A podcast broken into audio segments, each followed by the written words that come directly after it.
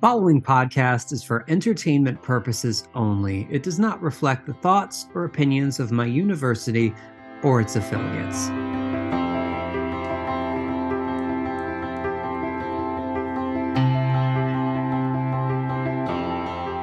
Welcome back to the podcast, everyone. My name is Dr. Adam. I am the Sister Wives Professor. I am a professor of interpersonal and family communication, and among many other things, I am a follower of the TLC television series Sister Wives. I am here today to talk to you about season one, episode four, Third Wife in Labor. As always, I want to sort of talk to you about the content of the episode, my thoughts, my reactions, and try to thread in as naturally as possible anything that I can draw from my expertise in families and from interpersonal communication and any kind of related concepts that might come up. Okay, so let's talk about this one. Third wife in labor. We open up with shots of Truely's crib in Christine's bedroom in her apartment in the big house in Lehi. Once again, that crib is directly in front of a large gun safe. And I really can't remark upon this enough. the, the choice to put the baby's crib in front of the gun safe is fa- just just a fascinating contrast don't you think and i'm not even wading into the the gun thing whatsoever that frankly just doesn't interest me for the purposes of this discussion and this podcast but the contrast between responsible gun ownership which it is to have a locked safe for your firearms and to place the baby's crib directly in front of that gun safe is just hashtag America. What can I say? Nothing like it. We repeat some footage from the pilot episode of the show, as a matter of fact, of Christine talking about how unborn Truely already loves the entire family, reacts to the voices, especially Kody, all that good stuff. We see only Janelle, Meri, and Robyn on the couch. So no Kody and no Christine. And Janelle is discussing a previous miscarriage of Christine's in some detail. And she states that she's surprised that Christine would want to have another baby. And you see Meri next to Janelle sort of nodding in agreement, uh, implying that she too was surprised that Christine made this choice. It's an interesting thing, and I obviously took note of it, that Janelle is discussing obviously a very private thing that happened to Christine. Now, it's been brought up on the show before. This is reality television. They are exposing any number of things about their family history, about their lives, and so on and so forth. That's not the weird thing. The weird thing was Janelle talking about this thing that happened to Christine, this traumatic thing that happened without Christine in the room at the time. That stood out to me as being kind of different. We see Kody strutting around, smiling, wearing sunglasses, slacks, and of course a tucked in button down shirt. His gait, his walk, kind of weird. It's more of a strut than a walk. He's got some swagger to him, almost a Ric Flair strut going on. And it's interesting. The way we move, the way we move our bodies in general can say quite a bit about both how we see ourselves and how we would like to be seen by other people including the way that we walk. So one of the things that is currently talked about quite a bit, right, is man man spreading. And this in general is just the act of just physically taking up as much space in public as one possibly can because this in theory denotes confidence or perhaps more likely a lack of concern for the comfort of others. Kody's walk if I were to interpret is Kody either feels or maybe wants others to think he feels very confident that he is on top of the world. And he really gives off this performative energy of being king stuff, shall we say. I'm trying to keep it clean on this podcast. Kody either feels really good about himself, wants others to f- think that he feels really good about himself, or possibly both. Those aren't mutually exclusive at all, right? We see Janelle, Meri, and Robyn on the couch, noting that Robyn's wedding is in eight weeks. Meri's 20th anniversary is a week away, and we will talk about that with next episode. Believe me, I've got quite a bit to say about a lot of things that occurred around and during that anniversary celebration. And also, Truely, at this point, is a week overdue. Quite a lot going on for the family. We see Kody and Christine in the car. Kody is sort of making fun of Christine's nervousness, comes across as an attempt to be playful, to playfully poke fun at his very pregnant wife, which I don't recommend. So far already, I am noticing a theme within the family culture of the Browns of playfully, in quotation marks, making fun of each other. This could be playful communication. This could be totally understood and accepted as part of the family culture. This also could be passive aggression, could be both.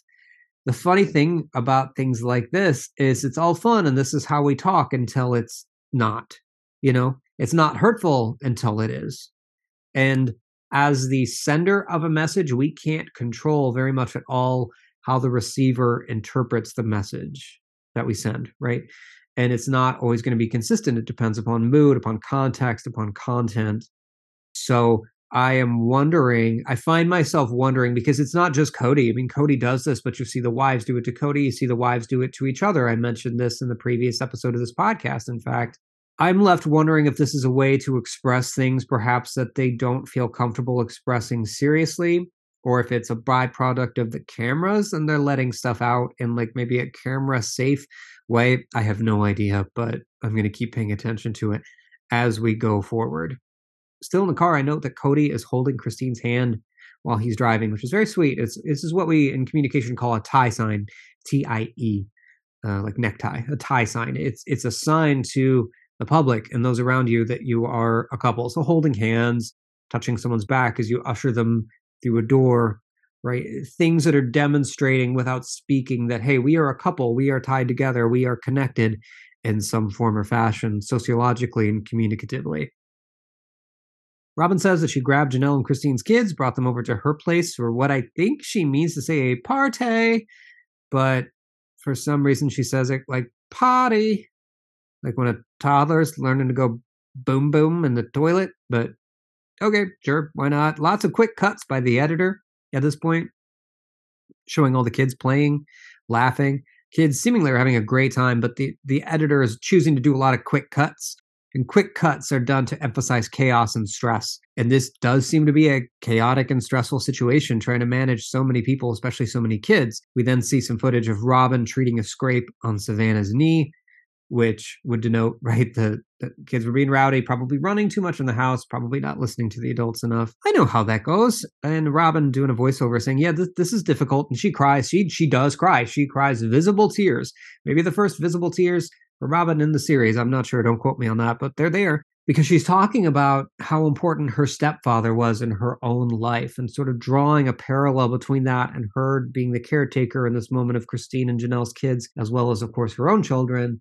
When we are able to, the, the common phrase is pay it forward, right? When we are able to embody and enact positive behaviors for others that, that people in our past have done for us, this is a very emotional, positive, positive emotional thing to do. If you have mentors, parents, step parents, older siblings, strangers, what you know, teachers, whatever, who were influential in setting you on the right path or protecting you or defining things in a positive way for you and then you are later in your life able to actualize the same thing for other people it can be a very overwhelmingly emotional thing because you're connecting raw vulnerable emotional times in your own life with the ability to do good for others.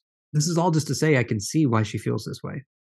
Meri agrees with us. She notes, not for the last time in this uh, episode alone, that she wanted more kids. She says she wanted eight kids. She fully expected that. Eight biological children of her own. The pain of not being able to plan your own family in the way that you envision is a deep and a powerful one and based upon my interpretation, Meri is grappling with this. Meri sometimes says this in a way where she comes across convincingly as very at peace and probably feels at peace sometimes. Other times, very much not. That's emotion. That's loss. That's how it goes. It's it.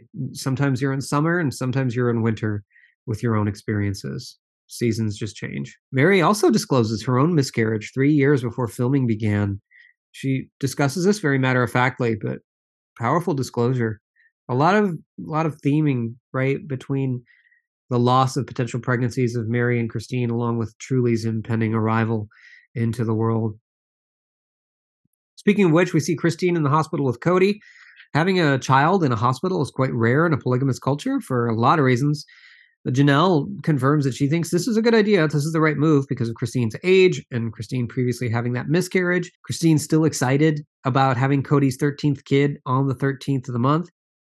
She's looking directly at Kody while she's saying this. And I want to point that out because then Kody turns away from Christine, starts mugging to the camera again, like he tends to do. He he looks at the camera, points at Christine, and talks about we've got to induce, and he laughs. Kody in these early episodes, and I don't know how long this lasts because it doesn't last forever. But Kody is really performing, and Kody, I figured out what it is that bothers me about this is Kody is talking to the camera as if the camera is the only one that's in on the joke the way he is so to say not not that the show is a joke or his life is a joke but but whatever he's talking about he talks to the camera as if he's in a television show which he is but as you know, the point of reality television is to be in a television show without acting like it. And Kody continuously breaks the fourth wall like he's in an episode of The Office or something. It's it's awkward, it's performative, it's insincere and it's kind of uncomfortable. And you contrast this particular moment where Christine is excited and locking eyes with Kody, and Kody turns away, starts goofing for the camera, and Christine keeps talking to him. And Christine never breaks eye contact. She never stops looking at Kody this whole time. Christine doesn't look at the camera. Christine doesn't acknowledge the camera or the producer. Very different between Christine and Kody in that moment. Says a lot about their dynamic. There's a very sweet moment, to be fair, right after this, with Kody and Christine both laying down in the same hospital bed. Christine with her arm around him. It's it's very sweet. Dr. Bean, king of patient provider communication, rolls in. Yeah, Dr. Bean. In contrast to Kody and Christine, Dr. Bean is very calm. I would guess that he's sort of metaphorically speaking, taking the temperature to see how Christine's doing. Because Dr. Bean gets more animated later, but he's very steady and talking to Christine. Um, Kody finds the baby's heartbeat and then takes time to praise himself for finding the heartbeat. So good for you, Kody. The nurse on call says that she has done polygamous deliveries before, even talks about how she likely has her own polygamist family members. You can tell we're in Utah, right? Because this is very much in contrast with later seasons when they're in Vegas and they just keep asking seemingly anybody they interact with if they've ever met polygamists, and the answer is always no. So it's quite different here in Lehi where polygamy is a thing. Robyn and Janelle discuss the culture of fear regarding hospitals, not wanting the husband to go to jail, this may be the first real reference to potential legal punitive aspects of the lifestyle in the show, but that will increase in intensity very much so very soon as we get towards the move to Las Vegas. Dr. Bean is smiling, talking very positively with Christine about the epidural, and later you see Dr. Bean, as I said, he's he's becoming more animated as he realizes that Christine is more comfortable and that Christine is on board and she's feeling good. So Dr. Bean loosens up and becomes more excited as we've seen him in the past, talking about the impending birth. And it's funny because there's this this one continuous shot where you see Dr. Bean and Christine just chatting away, really excited talking to each other, and the camera pans over to the left to Kody, and Kody is on his phone. and he notices the camera's on him and he hastily puts his phone away. I'm not talking bad about Kody in this instance. He likely was just coordinating with the 500 people in his family about this birth and the things he needs to do, but still pretty funny, pretty funny stuff. Robyn announces to the kids in her apartment that their mom is going to have a baby today. Their excitement is palpable. They're really stoked about Truely's arrival. It's it's nice to see. Kody decides to dip on the delivery room, go home, and to announce what's going on, even though Robyn just did that. Christine is talking about how comfortable she feels in the hospital. She's smiling, seemingly very at ease. All her nonverbal signals show happiness, show excitement, shows that she's feeling pretty good. We see Kody in a different shirt now. He's changed into a blue and white striped number. Not the worst idea to, you know, wash up after you leave the hospital. Cutting back and forth between Christine alone in the delivery room, telling Kody on the phone to hurry. Kody is at Robyn's. She's she's rattling off a list of snacks, probably just trying to be helpful. Kody and Robyn both leave the apartment. They close the door behind them with the camera still inside the apartment. They are still mic'd, so we can hear them kissing each other, being physically affectionate. Again, they are not married at this point, which I'm not saying I have a problem with, but we know for a fact, much more importantly, Christine has a problem with that degree of physical affection before marriage, especially as your wife is about to have a baby. It is a choice. And in Kody, when he sees the camera, he walks away from Robyn, and yet he he sort of oh, I'm kissing my girlfriend, and then he walks back and does it again, calls her his girlfriend, embraces her, and kisses her again. So Kody seemingly unrepentant, at least in the moment, of what he's been caught doing. They did close the door to begin with, too. So interesting series of events. Kody back in the hospital in his new blue shirt. Aspyn is there too. The anesthesiologist explaining the epidural process. Ashton's whole presentation is 100% channeling Ashlee Simpson. If you weren't there, I don't know how to explain it, but just let me say that was the style at the time. Nothing wrong with it. Quite a bit of footage of the actual epidural process in the edit of the show. Nothing too graphic, but it's it's interesting how much they do show. We see a big dollhouse in Robyn's apartment. Robyn talking about the significance of this dollhouse as her kids are playing with it. She says that her father built it for her. These family artifacts can be very significant in our lives, especially if there are things that you have saved that are connected to positive aspects of your childhood. And if you are able to pass them on to a niece or a nephew or your own children, that can be a very cathartic, very positive thing to connect positive moments of your own childhood with your own caretaking, your own parenting, whatever the case may be. It's a wonderful thing. And she says she's been saving doll furniture ever since Breanna was a baby. And so she seems really excited to be able to see all these girls, her girls and girls from the other wives playing together. They have four mommy dolls and one daddy doll. Little Gwendolyn starts making the dolls kiss and narrates that this is the most fun part. That's just seemingly what kids do. Although I will say the Brown children, unlike my children, have clothes on all the dolls. So that's nice to see. That's different from what I'm used to. Kody talking to Dr. Bean over the bed where his pregnant wife is in labor, asking Dr. Bean about fertility issues of Meri. So, talking about your other wife's infertility while your one wife is giving birth, that is some stuff that you, I guess, can do. Dr. Bean even points out that this is an interesting contrast, and Kody explains it away, waves it away, says, "Oh, uh, Meri and Christine have a close relationship." One, I don't know that that's necessarily the case, and two, that doesn't really address the situation to my satisfaction. But okay, Janelle in a red vest, white button-down shirt combo. She looks very Mrs. Claus chic, and hear me out because a, I mean that sincerely, and b, I mean that as a compliment. She looks great. She just looks festive. There's nothing wrong. I am wearing a Christmas sweater right now. It's got a llama on it as I'm recording this. Folks, it's my brand. I just had to acknowledge it. She looks fantastic. Janelle tells the camera Christine is ready to deliver, so she's coordinating with Robyn to bring all the many, many, many brown human beings to meet the new baby. Christine is in it. Christine's lips are shaking. She's she's going through the process. Kody is very excited, smiling broadly and doing what we know he does best when it comes to one of his wives being in labor. He's yelling at his wife to continue to breathe. That seemingly is the one thing he knows for sure is I should tell her to breathe. As a man who has been in the delivery room with the woman he loves giving birth and not knowing what the hell to do with myself, gonna give him a pass on that one. You don't have to, but I do feel like I do.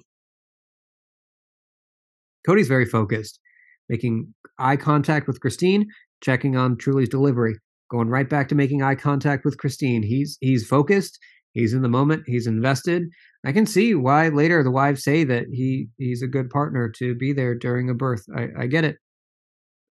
Truely's born, adorable tiny baby. Christine, overwhelmed, of course, physically and emotionally, says, Aspyn, she looks just like you. It's a very sweet moment between a mother and her teenage daughter and her newborn baby daughter. It's just lovely. Just just absolutely lovely, in my opinion. Christine, breathless, happy as Truely takes her first cries. Christine remarking on she is pro epidural. it seemingly smoothed out the process for her, which is wonderful. Truely born at seven pounds and 11 ounces, just beautiful baby. The producers uh, switch to slow motion at this point, and piano music drops out all the natural audio, no sound, no voices, no nothing, just just the piano and the slow motion footage, trying to trying to give us as viewers the moment and the gravity of the baby's birth. Aspyn says the birth was so cool. She's on her phone as she says it, teens and phones. But again, to be fair to Aspyn, I'm sure she was texting her sisters, sending photos, because we actually do see some tiny photos of baby Truely on like a flip phone. Really took me back. Old technology is so surreal because so many other things about these shows still seem contemporary. and not very dated but then you see the technology the cell phone or whatever technology and go oh gosh that was that was a while ago wasn't it amazing to see the 500 members of the brown family all descending on the hospital to see this tiny baby just this crowd of people of all ages shapes and sizes and janelle even mentions that she says the quote massive people walking in we see a lot of footage of the teens taking turns holding the baby you know, loving on the baby, Kody picking up Truely and showing her to the smaller kids. probably shouldn't be, you know, holding a baby without support. Meri, again, it, for the second time in the same episode, talks about how she wanted her own big family and lots of kids. And she said, I did get that just in a different way. This will be touched upon more and more, including next episode. So I won't get into it too much right now. But Meri, I think, is is struggling. I, I'm sure I, I don't know how seeing another wife give birth would not make your own desires and your own um, relationship with your ability to plan your family, how it would not make that very, very present, no matter how happy she is. We end with footage of Truely in her crib, playing with stuffed animals, tugging on blankets, and so on and so forth. And all I could think was when my first son was born, how we had to read all these pamphlets and they gave us little like storybooks about don't put anything in the crib with the baby. Now, to be fair, Truely is not alone. She's being watched by the camera person and probably a producer, maybe even her family members. We don't know, right? We don't see it. But all I could think about was how many times I was told, like, don't put stuffed animals in the in the crib, don't put blankets in the crib, just put the baby in there, put him on his back, and that's it. You know, and that, this says more about me than anyone else. This is all I could think about. Next episode, Meri and Kody's 20th anniversary, and it is an event where people say things and do things. I can't wait to talk about it. The wives buy a ring for Robyn, and most importantly, Kody does what he does best makes people upset. That is season one, episode four, Third Wife in Labor. Thank you so much for listening to the podcast. I will never forget the feeling I had recently when I got my first subscriber to this podcast. And I had this moment of, wow, I guess I got to keep doing this. Like I, I, uh, I want to deliver for people now. It's just a nice feeling. So thank you. If you ever wonder if this stuff matters, it does definitely matter to me. I will continue doing this as long as I can and as long as it's enjoyable and as long as you want to hear my take on this stuff. If there's things you want to hear that I'm not doing, or if you have any feedback for me whatsoever, you can send me an email at the sisterwives professor at gmail.com. I'm happy to hear from you. And of course, if you want to subscribe, leave a review or a comment or whatever else you want to do, that is your feedback is always welcome. Okay. My name is Dr. Adam. I am the Sister Wives Professor. I'm a professor, I'm a teacher, I'm a researcher, I'm a follower of Sister Wives. And more importantly than any of that, I'm your friend. And I can't wait to talk to you more next time. I will see you then.